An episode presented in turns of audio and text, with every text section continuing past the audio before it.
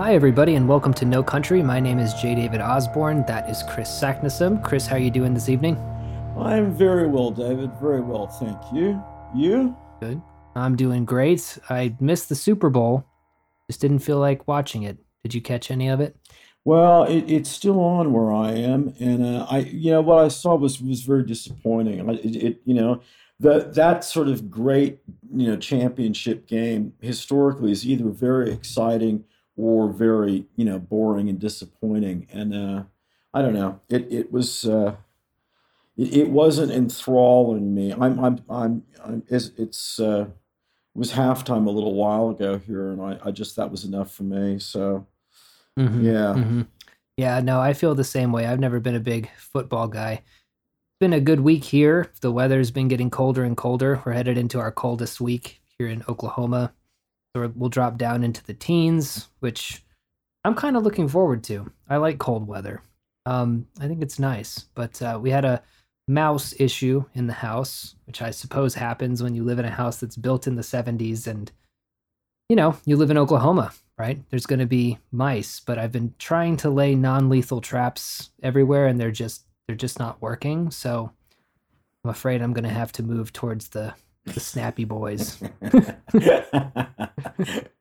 okay, yeah, yeah. There comes a point where you just can't fool around with, you know, being Mhm. humane. It's just no. It, it's a fight for your life, as they say in, in mouse country in Australia. You know, it's. Uh, I understand. I, I I went through a, a mice plague, and it's um, it's something to be dealt with. There's no doubt. You know.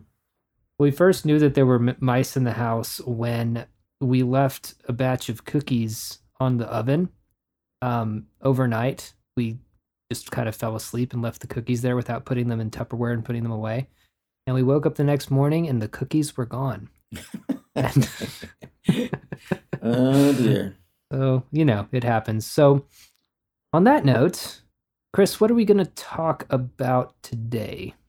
Okay, well, we've been um, meditating and discussing a very interesting and complex uh, subject of a sense of hauntedness that seems to be a fundamental part of the human condition. And it takes different forms, but we can sort of summarize it maybe as the mysterious double, uh, the stranger within, uh, doppelgangers, and vardøgers which, as we mentioned in an earlier episode, is a Scandinavian concept of a ghostly double projected into the future. So it's a premonitory spirit, or literally, uh, ghost of the future.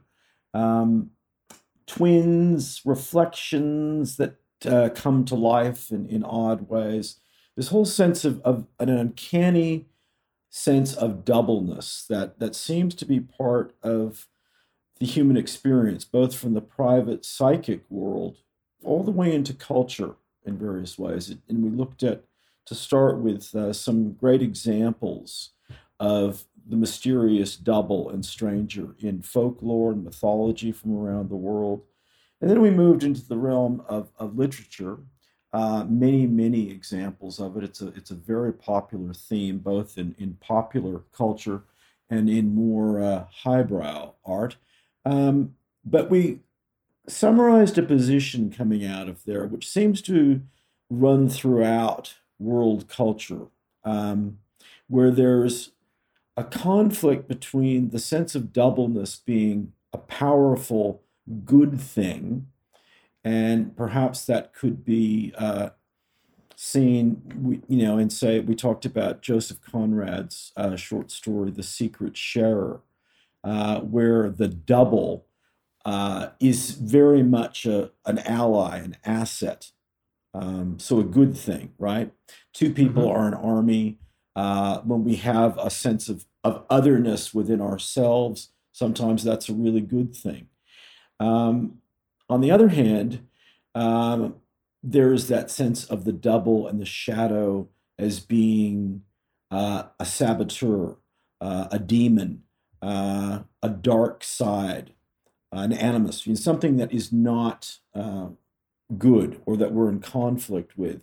And we Mhm. looked at it as an, ex, you know, the, an iconic example of that. It would be Robert Louis Stevenson's novella, Dr. Jekyll and Mr. Hyde. you know people understand that concept whether they've ever had any contact with that story itself or not so we've been looking at, at this complicated issue of the doubleness. And maybe that you know one theory is that goes to you know the the two hemispheres of the brain. Uh, i think it just seems to permeate human consciousness and maybe it, it is one of the defining points of consciousness. The question is how can we i guess maximize uh, the secret sharer asset and somehow integrate cope with and deal with the mr or ms hyde dark side. So that's kind of where we've gotten up to.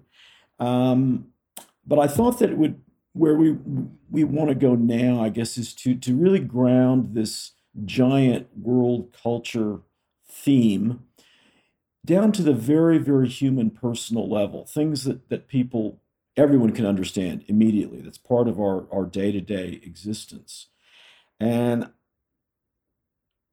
I think a, a good way to look at that is the voices or voice within our head.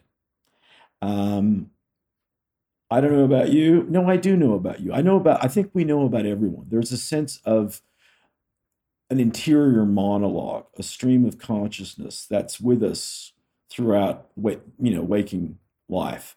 Uh, mm-hmm. And of course, one of the theories of dreaming is that it's an escape from that voice. So, what do you think about that as a starting point to look at the the implica- implications of this silent voice, which is kind of an oxymoron when you think just to begin with, you know, a silent voice, but it's there. I think it's a great place to start. I think that the, the first thought that comes to my mind is what was I thinking before I knew how to read and before I knew how to speak English. Right. So I'm some of my earliest memories take place in my grandmother's house and I recall the way that I felt about the stairs going down to her basement. So she a woman lived in her basement for most of my grandmother's life. She was a shut in um, very nice woman but just liked to be alone. But the stairs leading down to her sort of basement apartment had this eerie feeling to them. And I can remember being three or four. So, you know, language exists at that time. You have words, but nowhere near the kind of vocabulary that we have now, um, or even that you have when you're in your teenage years. And I remember um, the kind of sensation of looking at that as a as a, a sort of physical presence of otherness. And I wonder if the the silent voice in our head doesn't isn't in a way sort of drowning out the the animistic feel of the world around us. So that those are kind of my preliminary thoughts about that. And I figured it would be maybe good to start there because that's where life begins.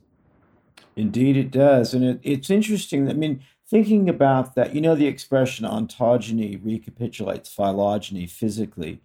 Um, you know, the, a human fetus or, or any fetus undergo, you know, demonstrates and performs the pre-evolutionary stages that have, you know, brought it to that species to that point.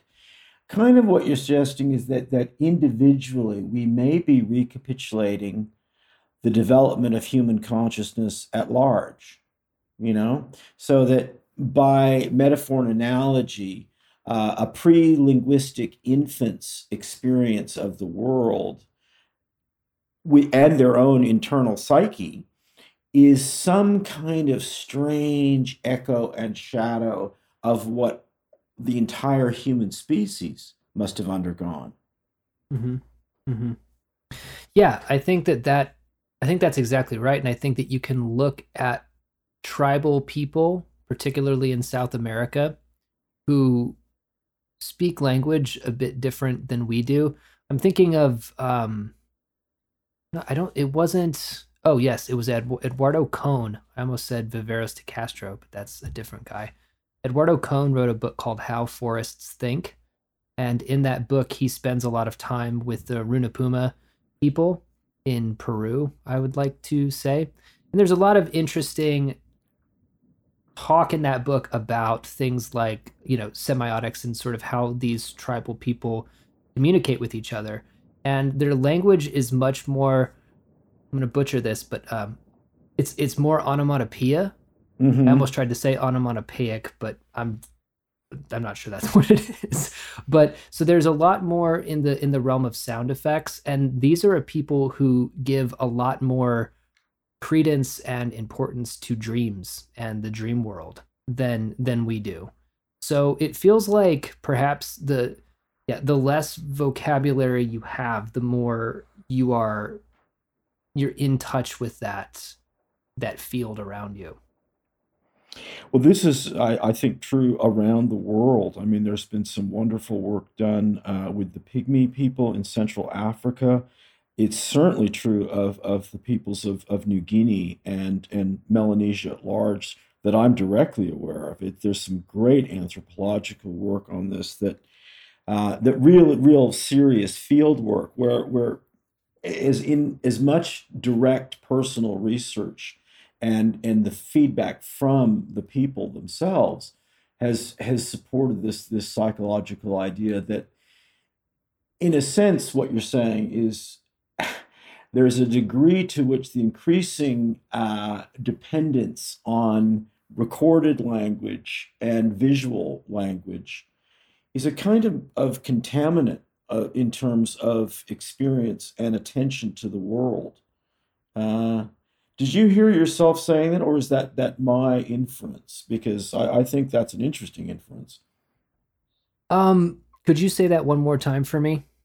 Well, insofar as um, I mean, if we're saying that the the, the pre-linguistic infant sense which is really not pre-linguistic at all. I mean, we start sort of picking up on things. It it's pre-dependence on language. It's it's being connected with other fields of perception that aren't funneled and narrowed down into uh, language, and and we get increasingly funneled, you know, w- with our dependence on uh, written language and then on the uh, connection of, of of language and text in terms of media, you know, electronic media. Um, so we get our attention is con, you know continuously narrowed and f- well focused is perhaps the better word, uh, rather than expanded. And and when we bef- you know pre that dependence, we might have you know we had these enormous dream state existences. You know. Yes, yes, absolutely. I believe that's the case, and I think that you wouldn't have to look any further than the differences between languages that we speak ourselves. Speaking broadly about the funneling process, you know, when you look at a language like Japanese that contains a lot of honorifics, that funnels Japanese culture into one that is very concerned with customs and mannerisms, right? Or manners, rather. Um, when you have a language like, there's such a difference between German and French and German people and French people are different. And I've always suspected, at the very least, that the the language itself as a as a thing that is done right so not thinking of language as something static on a page but as a as a process the same way that picking up a glass is a process i think that that is a constant sort of chipping away and funneling at our connection to what's the word that I should use for it? The um the spirit world. I'll just use the spirit world because that's that's honestly what I what I think about it. And I I think that you when you find um you know people who have mental you know psychosis like schizophrenia or something like that, right?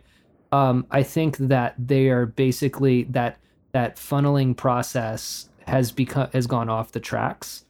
Um but I'm not entirely certain that it's a it's it's a it's a net negative. It's a net negative in our society, but I'm not entirely certain about that.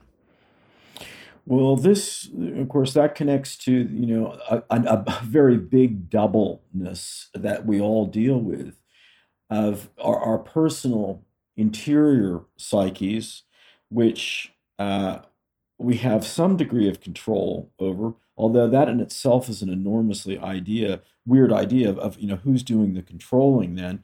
And some of it seems to be completely out of our control. And the degree to which that is happening and the degree to which that is, you know, publicly or socially visible to other people, that's a big, you know, doubleness right there. Who we are inside ourselves versus who we are to other people and to the world. And these different voices going backwards and forwards. And I think that is a very good way to see that conflict when that gets really out of balance. Those are the people that we, we describe as, as, as mentally ill. That's the only definition that we have. It's a very imprecise one, it's a very subjective one. And we know that it's, it's very culturally determined that you know, someone who's nuts in a village in Borneo uh, will probably be considered nuts, uh, you know, in uh, Santa Barbara, California. But uh, not, you know, it doesn't work the same way. You know, it it there are very different values there. Um, but we we and maybe that's does that suggest then that people really do have different voices going on inside their head. I mean, is it a good assumption that that actually everybody does have an interior monologue? Well, it depends on who you ask, I guess. I think that you and I would say yes. Um, when we were talking about this uh, uh, episode and what we were going to talk about a bit earlier, I, I did a little bit of snooping around online, and according to Popular Science magazine, uh, because we love science on this program. Um, according to them, 11% of people do not hear voices when they read. And I'm not I'm not sure that I I'm not sure that I believe that. And I don't think you do either. No, then, I, I absolutely do not believe that. I, I, I, no, that doesn't seem right to me. And I wonder how that was arrived at. Um, you know, to me, that sounds a little bit, and I don't want to uh, interrupt for too long, but it seems analogous to those people who swear they don't ever have dreams. You know, mm, um, mm-hmm, mm-hmm. I, I think that uh, that's just not true. I think they do have dreams. There may be a variety of reasons why they they feel they don't remember them, actually can't remember them, or don't want to talk about them. Right. I would agree with that 100% as well. So I think that having these voices in your head is a condition of of being alive for a certain amount of time. I think that they do not come from anywhere inside of you, but much like the doppelganger, they sort of occupy two places at once.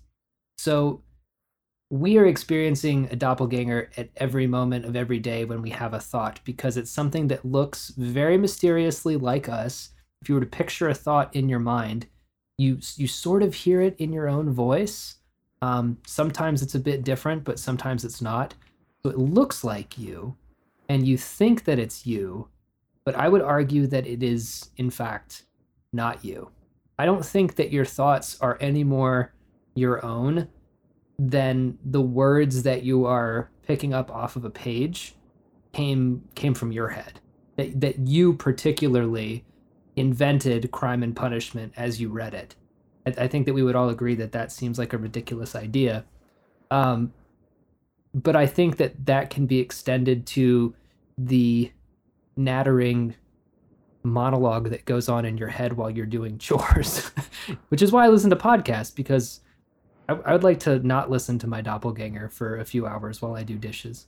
Yes. Well, I think this is, you know, one of the great problems that people have in very, very personal, everyday ways or every night ways, so to speak.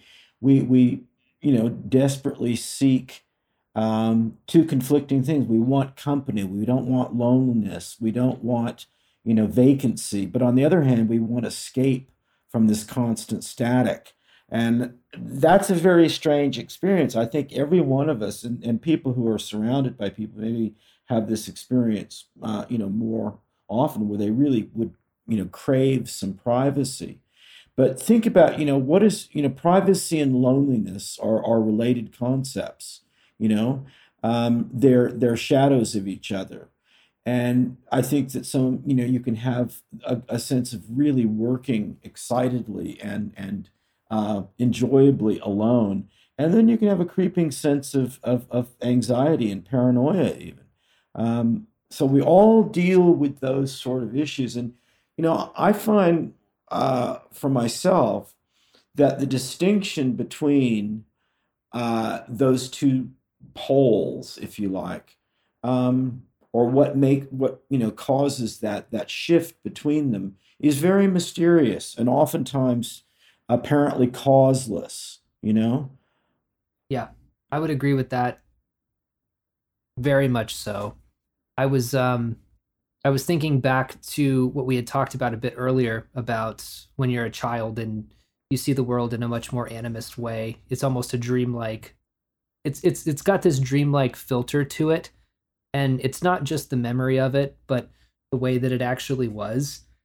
And I would compare it to a sense of of flying in your own head, because um, have you ever meditated? Are you a big meditator? Uh, I, I, I certainly follow what I call meditative practices. I, I only have um, I mean, I actually I, I tried sort of a formal sort of transcendental meditation thing many years ago, and um, in the same way that you know people might might and I have tried yoga, uh, I didn't find the formal uh, approach really worked for me. I wasn't in as much control of my personal surroundings to do it day to day effectively. Um, so I kind of follow my own sort of what I call dog meditation, you know. Well, it's kind of it's well, okay. It uh, um, I uh, for many years lived with this giant Gallumphy Mastiff, um, affectionately known as the world's number one Mastiff because he won this uh, pet dog food contest once. Um, but he would have a couple of different postures um, that he would go through, and then of course he you know also had just the just lounging with his jowls glued to the couch. Um, but but prior to the jowl uh, glued pillow sort of thing, he would have a very kind of quiet focus. Um, and there were certain kinds of music, uh, usually sort of an ambient or you know world music of of a generally meditative kind. And uh, so I, I sort of go mastiff on the couch and I never fall asleep. This is not a nap. This is, um, and I, I do the couch because of, of the mastiff memory. I could be on the floor, but then I usually follow that up with some stretching and I, I play my, uh, my metal drum. Hmm, I like that. I like that a lot. I have a app on my phone called Headspace that I accidentally paid for because I did a two week trial on it and forgot to turn it off before the trial was up. I'm sure everybody can relate to doing that once or twice. Seventy dollars. Yes. Seventy dollars for for a year. Well, I'm using it now. Um, and in this meditation app, you are encouraged to focus on your breath and also sit in silence and to let thoughts come and go as they please. And what I have found about it, um, because I'm in, I'm a maximalist in things like this. So, am I going to meditate for five minutes? No, I'm gonna, I'm gonna do like David Lynch and meditate for 20 minutes. And you find around minute 12 or 13 that the thoughts do begin to quiet down if you're sort of noticing them but not giving them the time. You think of thoughts as these sort of doppelganger doubles you're allowing them to sit in a chair across from you and and chat away, but you're kind of not listening. I think that that is a, a state that I get into more often than I'd care to admit, where I am just sort of not there. So it's sort of like that with your own thoughts. And when you get to minute, you know, 14 or 15, you experience I experience at least a sensation almost akin to vertigo, where I almost feel as though I'm I'm falling. And I think that what that is, uh, Jung talked about this with his depth psychology, with sort of falling into the depths, as it were, and going on his sort of waking dream journeys. Um, but that sense of of falling I think, is that kind of field that you're in pre-language, right? And I think that that's the thing. If if perhaps the word funnel is a proper term, but but maybe it's more like we're we're always building an airplane or a boat or something like that. Something where we can be rocked along the waves or along the currents of air and not have the sensation that we're falling through space. Oh well, look, I have I have two, that triggers two really important thoughts here.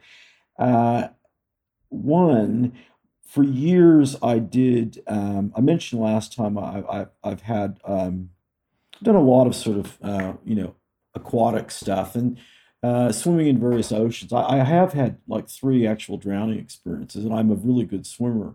But I, I one of those really um, made me you know concerned enough, so I, I did even more you know real lone swimming, which is, you know, people would say, well, that's not a that's not a wise idea.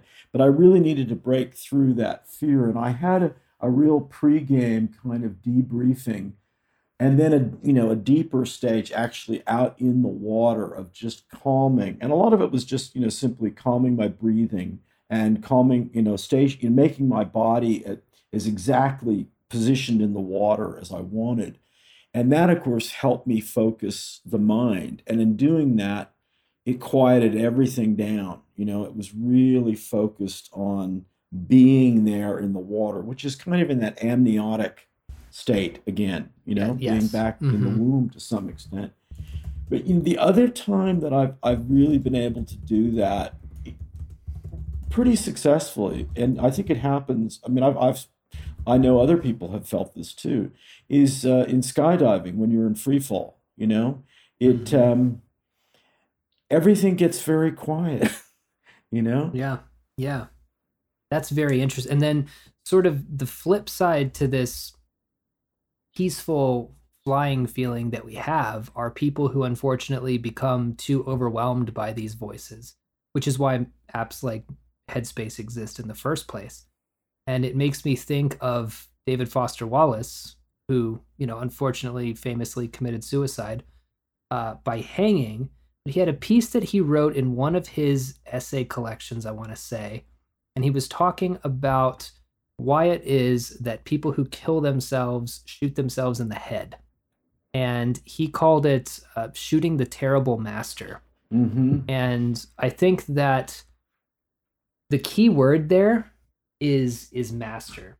So what happens when these doubles that you have in your mind that are talking to you all the time? What happens when the inmates begin running the asylum?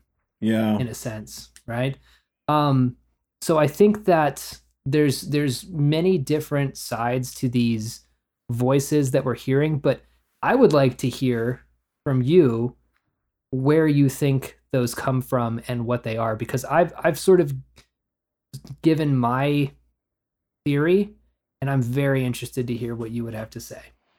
Okay, well, um, I, I think that to take a sort of roundabout sort of way there, um, I find found myself writing down today.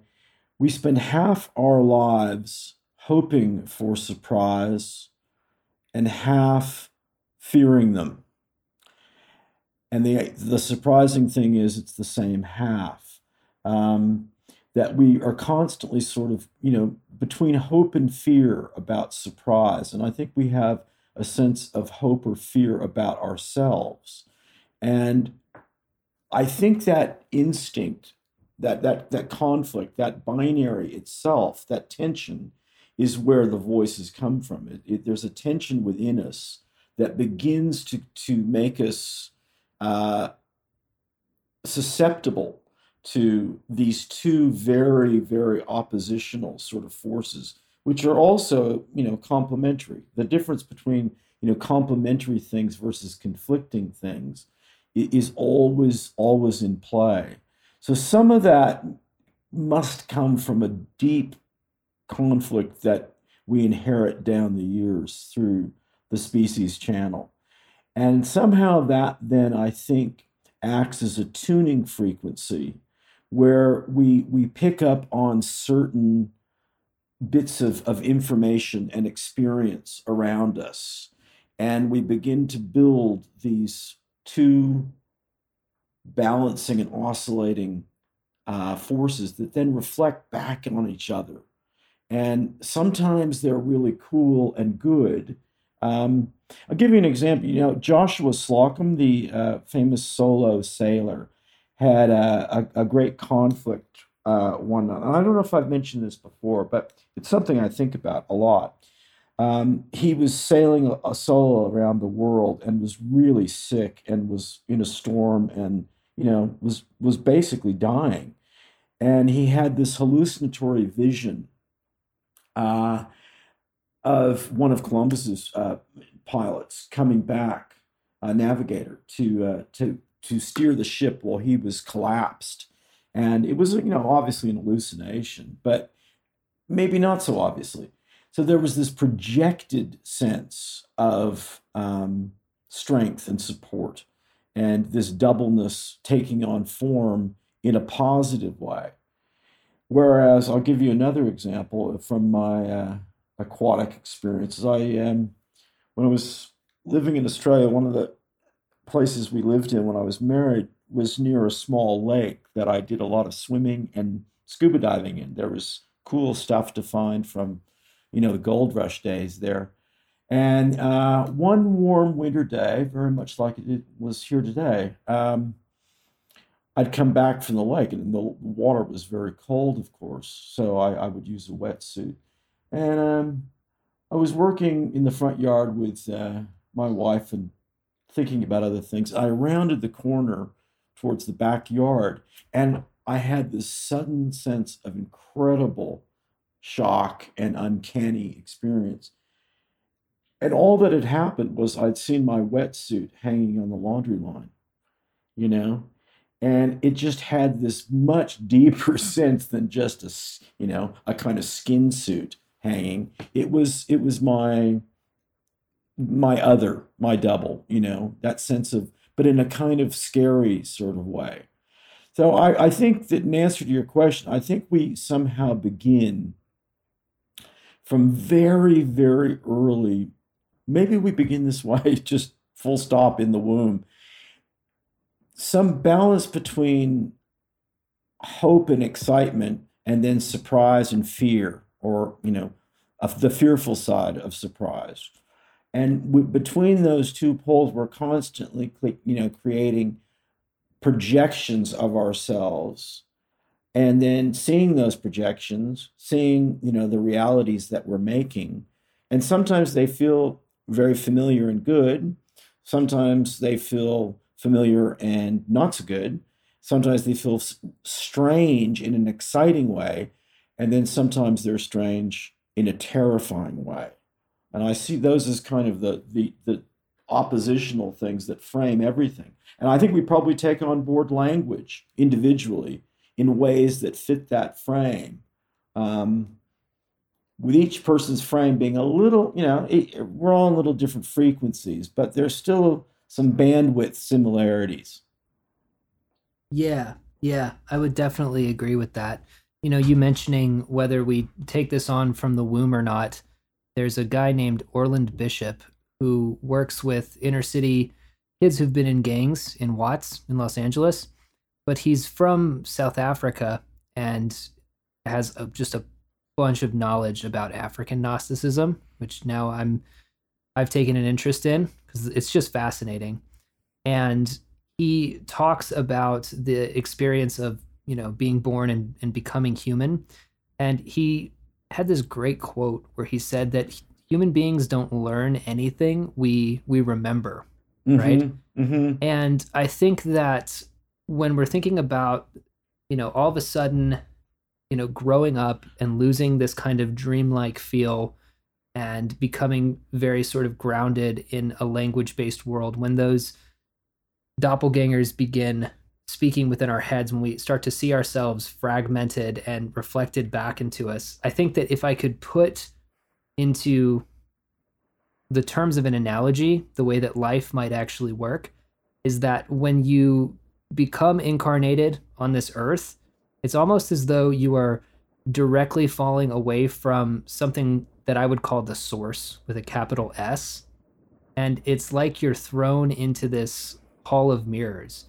It's a it's a kabbalistic idea that we are are born so that so that God can kind of see his creation through our eyes, right? That you know, that we're we're here to kind of uh reflect back what has already been made. So in a sense the the substance of the of the physical world that we live in is one of doubles and antagonism and and mirrors because it's the only thing that could be separate from a pure unified whole. Not to get too woo woo i know i just did but no but no, I, th- I, think that's very clear actually. It is to me or, or it's certainly not obscure. Okay excellent. So i think that um I think that our whole lives are this process of remembering and and and sort of waking up and realizing that we are in a kind of hall of mirrors and that the the strange thing that's going on though is that they're not mirrors made out of glass. They're they're literal physical representations of who we are and who we have been. And those people those versions of Kris and David don't they don't go anywhere. They're um they're ghosts that that live inside your head. And so you'll often have a voice in your head that's the voice of the time that you were very scared as a child or the time that you were uh, in love when you were a teenager or the voice of the person who you might one day become a crotchety old crone maybe hopefully not but maybe and so i think that that sort of um, doubleness if anybody is sort of struggling with that and thinking you know i just wish that it could stop um you have to kind of look for the for the beauty in it because it's it's a it's a it's the deal that i think we made before we incarnated.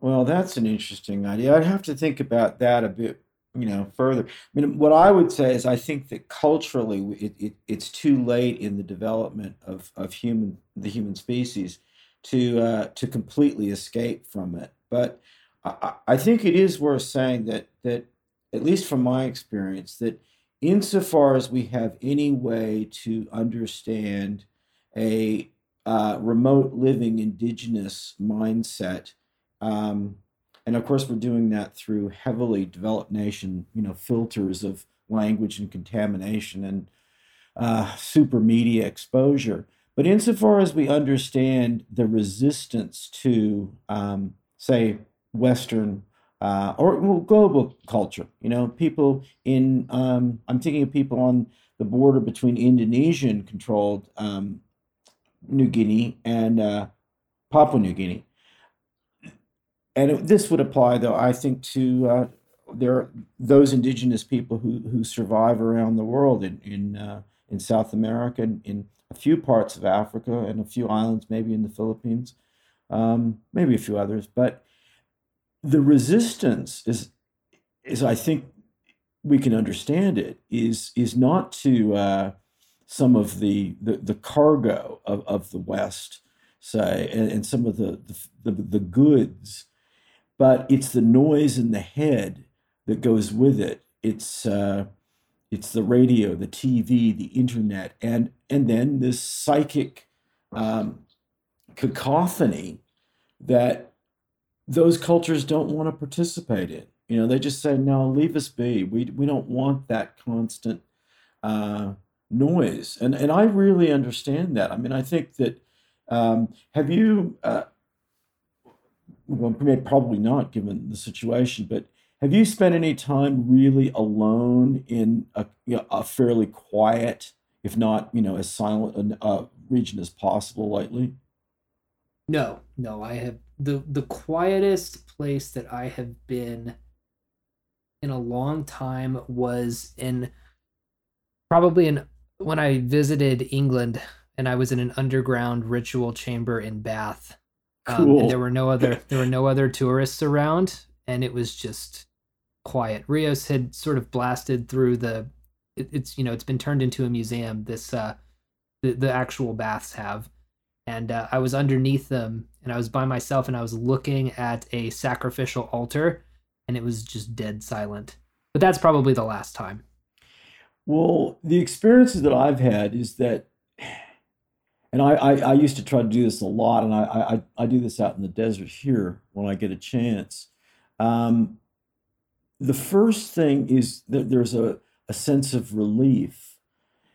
And then there's a sense of, of you really start to hear the noise in your, your head, so we say. I'm not sure it's really there, but where is it really? You know, because there there is no noise, um, but we hear a kind of psychic static, and it, it, seems all the louder in a sense. I think this is why some people uh, are, are afraid of being alone in the wilderness. Uh, they don't see it as a good thing. They see it as uh, as intimidating. They they feel a sense of, of the hauntedness kicks in even harder, and um, some people can get you know very anxious. They're not anxious about other people coming along.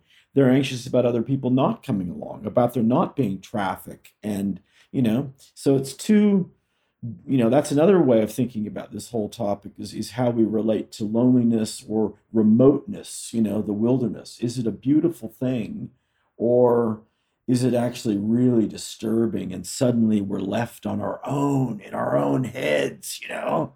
Yeah. yeah. And i think that's just that's a matter of um the uncomfortability of having been around noise. I'm I'm friends with several people who've lived their entire lives in New York, um, Brooklyn and Manhattan and places like mm. that. And I went to a writer's retreat about a year and a half ago in upstate New York with those people. And I, I was driving down the road with my buddy Rob, and we were going to pick up beers. And it was a completely unpopulated stretch of road. And he was driving and he, he looked at me and he said, I got to be honest, I'm I'm really nervous right now. And of course, me, I grew up in Oklahoma where the roads are empty most of the time, especially if you drive about five minutes to the east. You know, there's nothing out there. And I said that, well, that's very strange because I feel extremely comfortable in in this sort of area. So it has to do with familiarity, I think.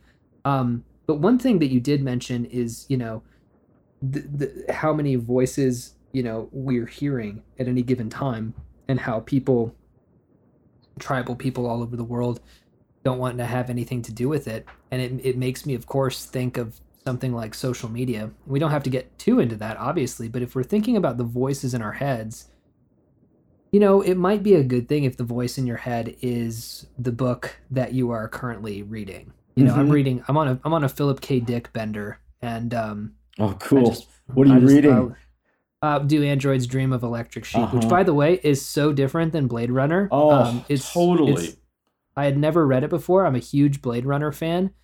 And that kept me from reading the book because i thought well i've seen this film 25 times. I don't need to read the novel. But boy was i wrong. It's completely different.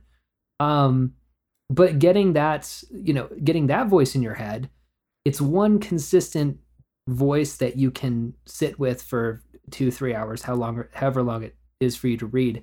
But you look at something like a Twitter feed or a Facebook feed, and you are in the span of that exact same amount of time are potentially getting about 500 distinct voices in your head at one time. And I mean, that to me just seems like willfully induced schizophrenia at a certain point it kind of makes me think of, of, of David Bowie's character, the man who fell to earth, you know, watching, you know, like a whole wall of television screens at once. You know, it, uh, it's a weird idea of being able to process information that way, which, I mean, really, I don't think anyone is at that level, but it, it's really dealing with an enormous amount of noise. And it, it, you know, you can't help but think of, the distinction between signal and noise. You know, it's uh, we're not necessarily getting more signal because we get more noise. You know that that's the problem with that idea, and I think that um, one of the from you know if you look back at, at people who are more remote from from technologized societies they're dealing with the the private interior worlds of their minds and then they have a social situation, which is usually a you know a couple of square miles and you know family and friends. It's very small communities.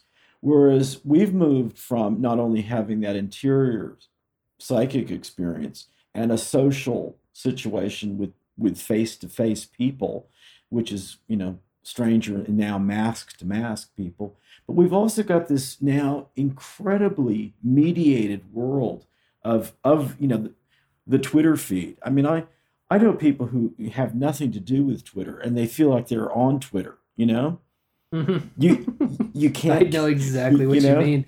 I quit Twitter two months ago, and it's completely inescapable. I hear, well, I hear the news from my wife when I'm driving her to work, which is which is great. It's great to just get it for 30 minutes. You know, she told me about uh she's like, "Have you heard about Bean Dad?" And I said, "No, I have not heard about Bean Dad." And I could not be happier. So then I she told me all about Bean Dad. But um but yeah, when it comes to you know, social media in particular, especially now, I like that you mentioned masks because you know, now we're at this point where like it or not, we're in a situation where we're not getting uh, most of the communication that we're used to getting from people because something like 85 to 90% is nonverbal. And of course, that's hands and posture and things like that, but it's also facial expressions. And so I think also because of the the time that we're in, you know, people are spending more time online and inside and they're spending more and more time with those voices.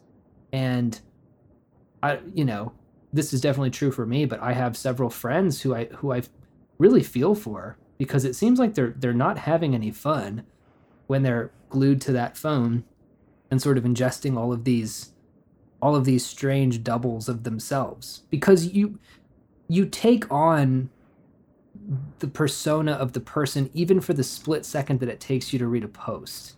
You you, you're, you're when you read somebody's words you're becoming them in a sense. And to do that too fast gives you whiplash. Nice way to put it. Yeah. Yeah.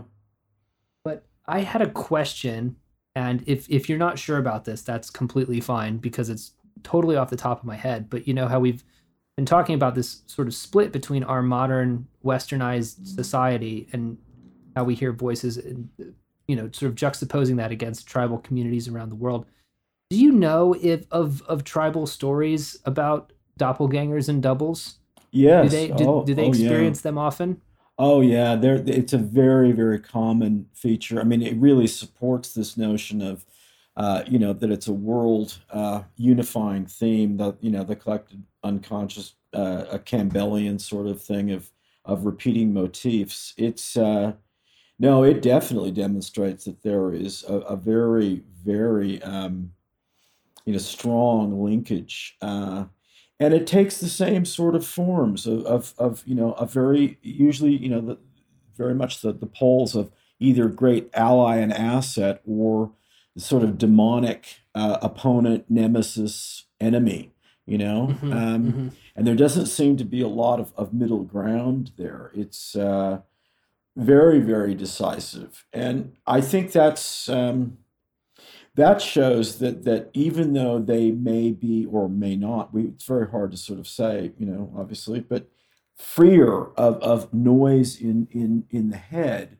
that the sense of doubleness uh, and hauntedness uh, pervades. And, and, you know, the, the anthropological theory is that, well, the, the two conditions that are being, you know, or the, the, the binaries are waking and dreaming and, and living and dead you know, and mm-hmm, between mm-hmm. those worlds, uh, you you need some you need an ally, and of course, the moment you have an ally, you have a dependence on that ally, which can turn into some sort of shadow opponent, you know. Hmm. Yeah, that's very interesting. That is that is very interesting, and it it makes me think of the fact that a lot of these these sort of tribal folks have a much more developed idea of the spirit world and also seems to me to be a much more casual one as well you know it doesn't seem like when you look at animist cultures around the world there seems to be a much more relaxed view of the spirit world than we have here uh, in the west of course like you know getting rid of the of this sort of atheistic uh, contingent of people. Even when you get to religious people, um, spirits are sort of thought of in terms of hierarchies and things like that. And while I'm not saying that that tribal people don't have hierarchies, um, it does seem to me to be much more casual. I'm reminded of um, a Siberian people, and uh, may, perhaps it was the Inuit. Uh, it was some tribe up in Siberia, but I was reading about these people who hunt for mammoth tusks, right? Right. To to to sell to the to the Chinese, and they uh, the reporter was somewhat shocked to find out that they were around a campfire drinking uh, vodka and and eating beans and they had this this doll that was sort of a representation of a particular spirit and they were they were talking about it they were kind of roasting it right they were sort of like making fun of this particular spirit. They were having a like the way that you would do with your buddies or whatever. And the kind of lack of reverence there struck me as as very interesting. And the way that i would i'm tying all that back by the way if that seems like a ramble um is is to this idea of of sort of the thoughts and the and the voices in your head. And i would wonder if the if the um amount of sort of schizophrenic mental illness is lower amongst these communities because they have a sort of more playful friendly dialogue with these voices Well, that's an interesting way to put it. I, I think there's this there's an element of of, of truth in that. I, I certainly think that's right.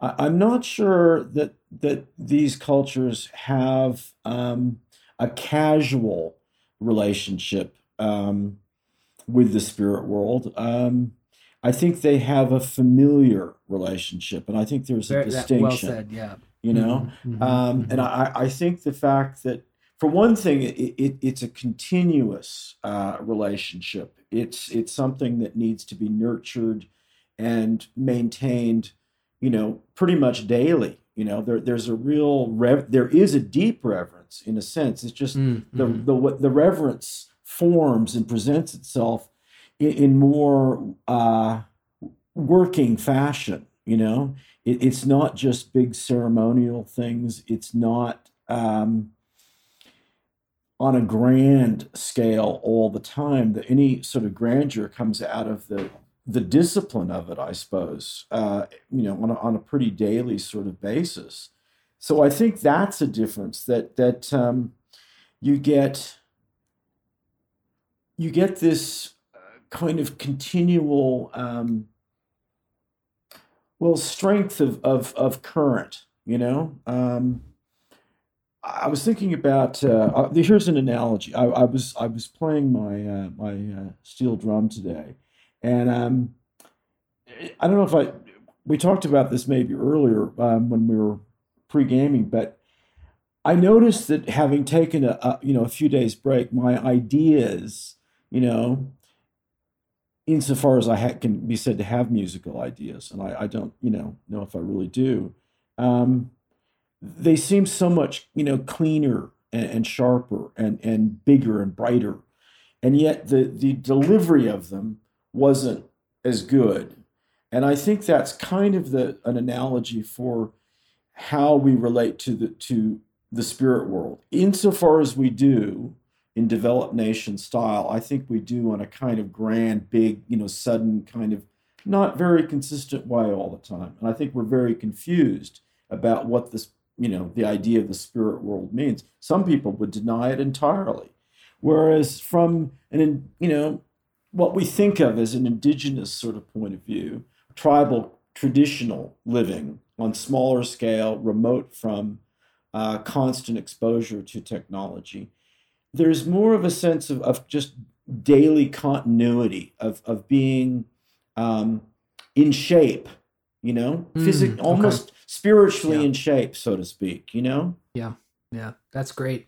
That's great. And talking about being spiritually in shape leads me to, uh, as we're kind of wrapping up here, um, talking about this kind of thing in in practical terms. So we've sort of done a good job here of establishing what we think about these thoughts that are in people's heads, what they are, uh, whether or not those are great things to have all of the time. I'm curious from a sort of animistic perspective, something that perhaps people could try on their own, what would you what would you say to somebody who says, you know, I just I have I'm I'm I'm having a more uh, Dr. Jekyll and Mr. Hyde situation rather than a secret sharer situation. I'm having too many of these sort of uncontrollable thoughts in my head and I don't want to listen to them anymore. What would you say I came to you and asked that? What would you say to me? Okay, that's a, well that's a very good uh, practical question. It's something that I think we all face. I certainly face all the time. And I think there are a few uh, fundamental techniques that we can look to that have have some currency around the world and, and, throughout time. Um, various meditative practices, which we've touched on, and I think people need to to find something that works for them. But all the techniques that I think that that I've ever been aware of have something essential to do with breathing, with with taking control of of the breath process, which is you know the heart of life, and and making that um, something that is a little bit more consciously controlled, so that then we can let go.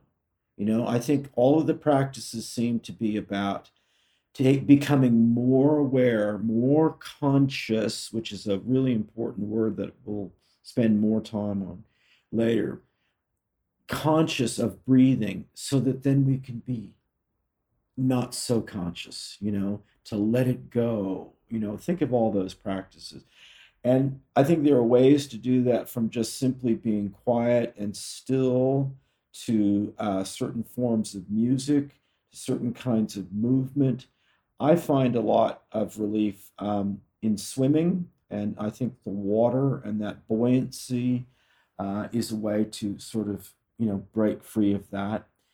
I think reading and taking a little bit more control over the input of, of language um, is very, very important. You know, there's the, the breathing from within, and then there's information that we take in from outside. So how much visual information do we take in? One of the things I do in my writing workshops is, and it's based on my my time with with blind people, is um, to really restrict vision.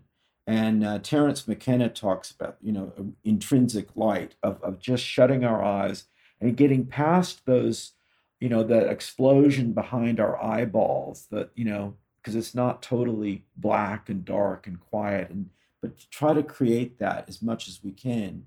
And then when we open our eyes to sort of think about, well, what are the symbols that we're taking in? What is the language that we're getting?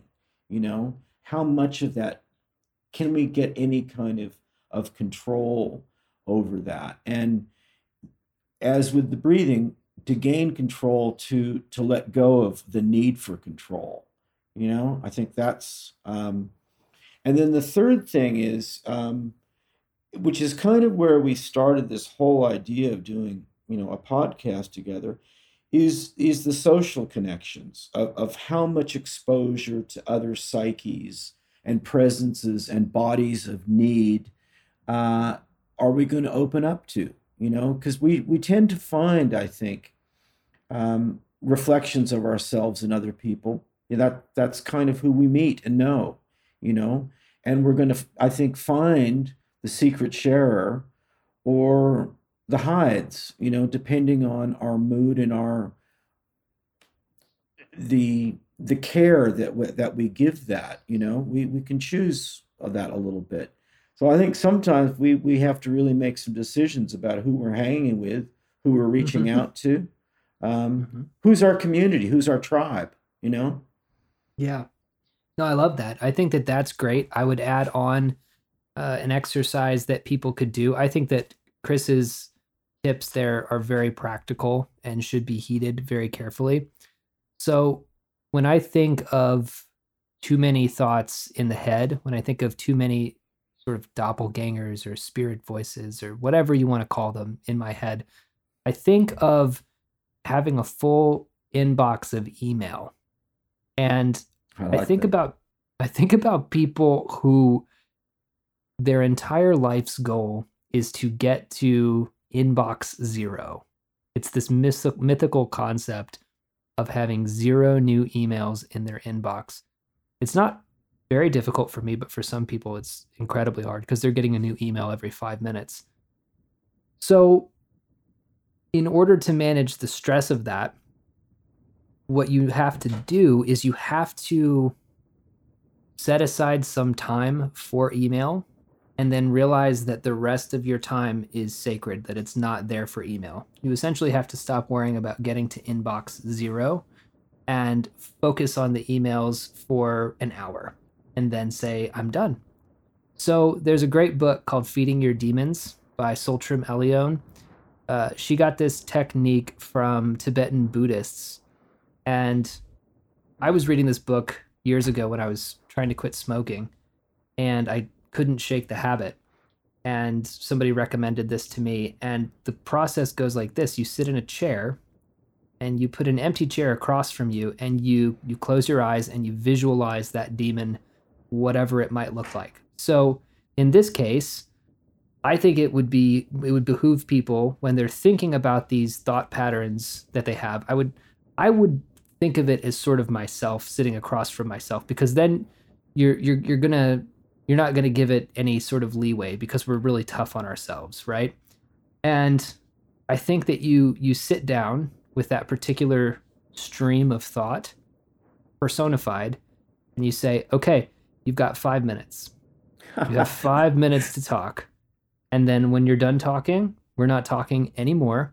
You're allowed to say anything that you want to say, let it all out, but when we're done, we're done. Not always going to work. Not a perfect system, for sure. But it has been helping me, particularly with some of my mental problems that uh, are somewhat debilitating in my life, allowing myself to sit down and say, what are you trying to say to me? It's giving it's giving the Hydes an opportunity to be a secret sharer in a sense. I like that very much. I think that's a great practical example. I think that you know that's one of those techniques that it's i mean it's actually fun you know right. to yeah to contemplate and and that you know may be a really crucial element of everything in life is that we break down the darkness we break down the difficulties we break down the oppositions through finding some sense of of enjoyment in it you know mm-hmm. and that in itself is a kind of performance of balance and alignment and symmetry it seems to me yeah, no, I would 100% agree. And I have also been known to threaten them a bit if they pop up after they've been given their their time on the couch, as it were, or their time in the chair, and say, you know, I could always break out the lesser banishing ritual of the pentagram if you want me to. I mean, I could do that. Uh, I think that you have a place in my brain. I think that you are trying to help, but you really need to shut up for most of the day because I'm trying to get on with my life. So I think that that little bit of time, I think people will be surprised at how helpful that really is. I think that that's at the core of good therapy. Um, because you know, I mean, it's like if you have a dog and the dog is is running around the house and driving you crazy, the solution is not to yell at the dog or berate the dog or punish the dog. It's to take the dog for a walk. So, you know, take those voices out for a walk or sit them down in the chair. That'd be what I would say.